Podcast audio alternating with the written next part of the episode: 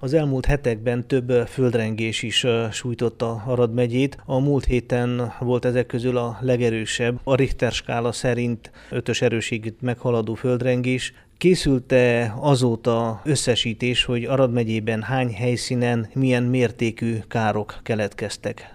Tóth Csaba, Arad megye prefektusa. Természetesen készült. Rögtön a földrengés után, hiszen ez egy rendkívül esemény volt Arad megyében, nem jellemző a földrengés, pláne ilyen erősségű. Rögtön utána azokat az intézkedéseket megtettük, amiket kell. Ilyenkor van egy eljárás, amit követünk. Mely települések érintettek? Arad városa elsősorban, Gyorok, Ópálos, Kisiratoson és például a kultúrotthonban kisebb károk. Tehát Arad és a Maros völgyében egy 30-40 km mélységig, hiszen a földrengés epicentrum Aradhoz közel volt a Maros völgyén, illetve a határmente is Arad közvetlen környezetében.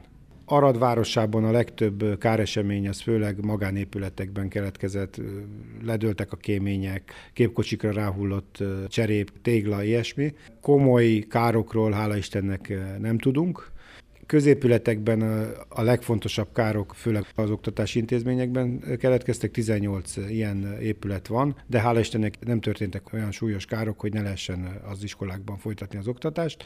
Ami még egy nagyobb volumenű kár, az Gyorokon, a megyei kórház ottani részlegénél egy amúgy is eléggé rossz állapotú épületben nagyon komoly repedések keletkeztek. Ott fel is függesztették a tevékenységet. Tehát volt 21 beteg be, utalva oda, ezeket hazaküldték, illetve más hova szállították át, és az illető kórház épület az pillanatnyilag nem működik. A károsultak, mind a közintézmények, mind a magánszemélyek számíthatnak-e valamilyen állami segítségnyújtásra?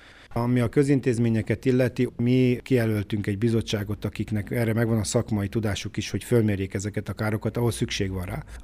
Az esetek nagyon nagy hányadában nincs rá szükség, hiszen olyan minimálisak a károk, hogy ezt szakértői szakvélemény nélkül is helyre lehet állítani. De azokban az esetekben, a szükség van rá, most lehetőség van arra is, hogy szakértő bevonásával felmérik a károkat, és abban az esetben, hogyha nagyobb volumenű károkat találunk, akkor természetesen a kormányt erről már tájékoztattuk, de akkor tájékoztatni fogjuk arról, hogy milyen segítség lenne szükség. Én úgy gondolom, abból, amit eddig láttunk, hogy ezt az egy darab kórházépületet leszámítva az összes többi kár az olyan mértékű, hogy nem lesz szükség központi segítségre, ezt helyi önkormányzati erőből meg lehet oldani. Ami a magánszemélyeket illeti, hogy sajnos kárpótlás vagy sürgősségi segély nem fog kiutalásra kerülni. Erre volt példa az elmúlt években árvizek, földrengések esetében, hogyha nagyon nagy károk keletkeztek, a kormány gyorsegélyt szavazott meg az illetőknek, de ez sem egy kárpótlás, hiszen ez egy nagyságrendileg kisebb és rögtön kifizetett összeg volt, ami nem a helyreállításra volt elkülönítve, hanem arra, hogy effektív azoknak az embereknek egy gyorsegélyt nyújtson, akik ebben a helyzetben vannak.